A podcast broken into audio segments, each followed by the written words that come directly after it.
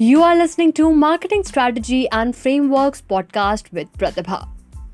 Let us consider the example of the transport industry and particularly a name we are all aware of Uber.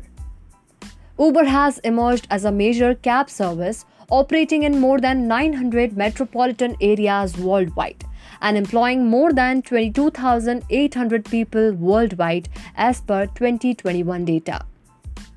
The services provided by Uber include ride hailing, food delivery that is Uber Eats and Postmates, package delivery, couriers, freight transportation, electric bicycle, and motorized scooter rental via a partnership with Lime, and ferry transport in partnership with local operators. The headquarters of Uber are located in the United States and it operates worldwide. It deals in developing, marketing, and operating car transportation, although Uber does not own any vehicles of its own. The app is designed to locate people's real time positions and connect them to nearby drivers that take them to their destination. Let us know how Porter's five forces affect Uber's market position. First, competitive rivalry. Uber faces competition from many different and local companies in different countries.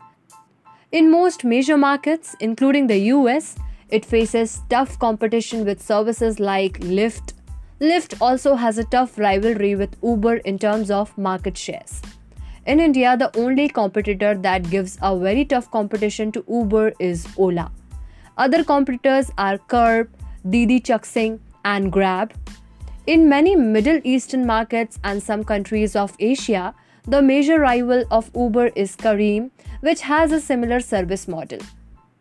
The main aspects that determine the position in these competition situations are customer ratings, price difference, driver attitudes, response time, convenience, and reliability.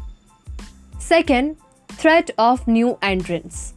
Seeing Uber's new popularity, there is a chance of newer entrants in the market. It is not difficult to replicate Uber's service model it works on the simple principle of connecting drivers with travelers, and any new company can come up with a similar model because the cost to replicate and the barrier to entry is low.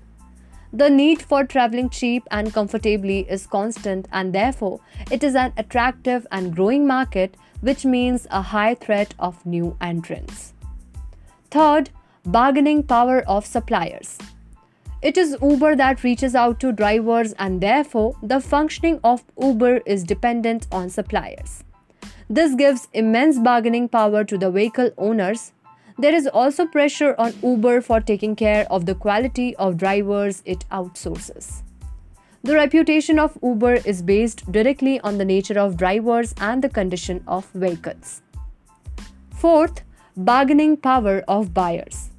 Uber has to meet customer demands to maintain customers regularly. If it fails to do so, customers can choose one of the rivals. The shifting cost is low and thus it becomes very easy for consumers to change the service provider. We can say that the buyers have high bargaining power as Uber has to keep customer interest in mind and cannot keep raising prices abruptly. Fifth, the threat of substitutes. Uber faces direct competition from many companies with similar models that provide the same service and convenience at similar prices. It also faces indirect competition from other taxi companies providing easy transportation. Other cheaper public transports can also be considered as substitutes of Uber.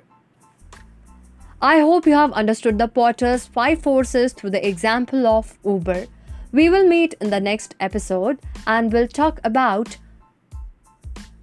I hope you have understood all the five Porters. I hope you have understood through the example of. I hope you have understood all the pot. I hope you have understood Porter's five forces through the example of Uber. We will meet in the next episode and we'll talk about BCG matrix in detail. Till then, stay tuned.